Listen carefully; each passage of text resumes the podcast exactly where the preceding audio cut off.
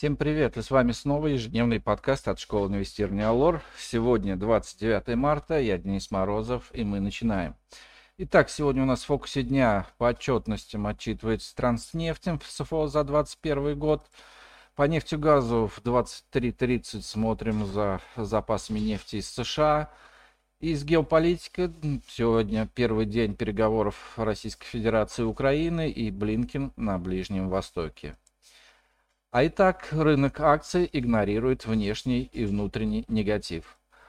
А рынок акций начал торги с роста индекса Мосбиржи. За первые полчаса торгов индикатор вырос более чем на 2%. Таким образом, инвесторы пока игнорируют все негативные факторы.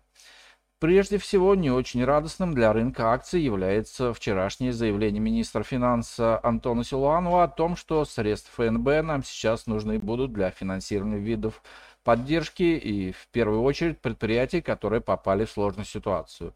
Мы намерены их задействовать как бюджетный ресурс.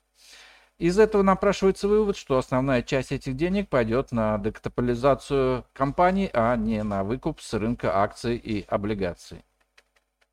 А именно ожидание интервенции ФНБ на фондовом рынке приводили в первые дни после возобновления торгов к осторожным покупкам акций.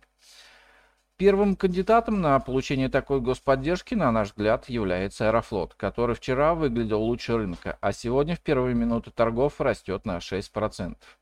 Однако включать бумагу в среднесрочный портфель мы не рекомендуем, вряд ли в ближайшие годы компания выйдет на прибыль. А примерно столько же прибавляет ВТБ, который также может рассчитывать на декапитализацию со стороны государства. Очередной негатив пришел из США, где демократы и республиканцы подготовили законопроект о направлении конфискованных российских активов на помощь Украине и украинским беженцам. Таким образом, речь уже идет не о замораживании российских активов, а об их конфискации.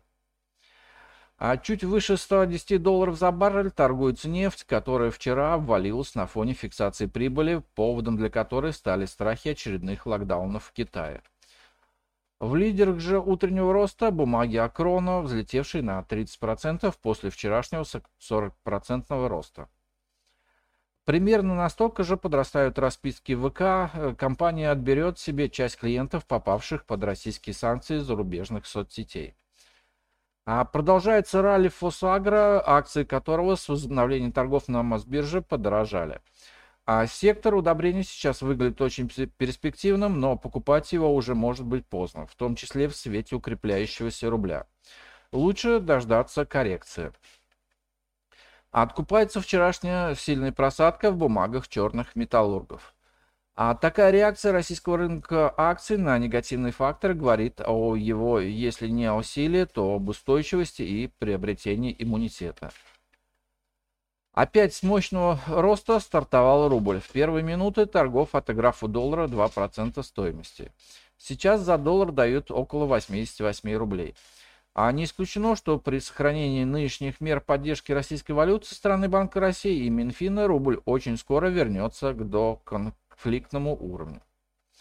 Однако во многом укрепление рубля будет сдерживать рост акций сырьевых компаний. Ну а на сегодня это все. Спасибо, что слушали нас. Всем удачных инвестиций и до встречи на нашем подкасте. Представленная в этом обзоре аналитика не является инвестиционной рекомендацией, не следует полагаться исключительно содержание обзора в ущерб проведению независимого анализа. Алор Брокер несет ответственность за использование данной информации. Брокерские услуги предоставляются у Алор Плюс на основании лицензии 077 04 827 103 0 выданной ФСФР России.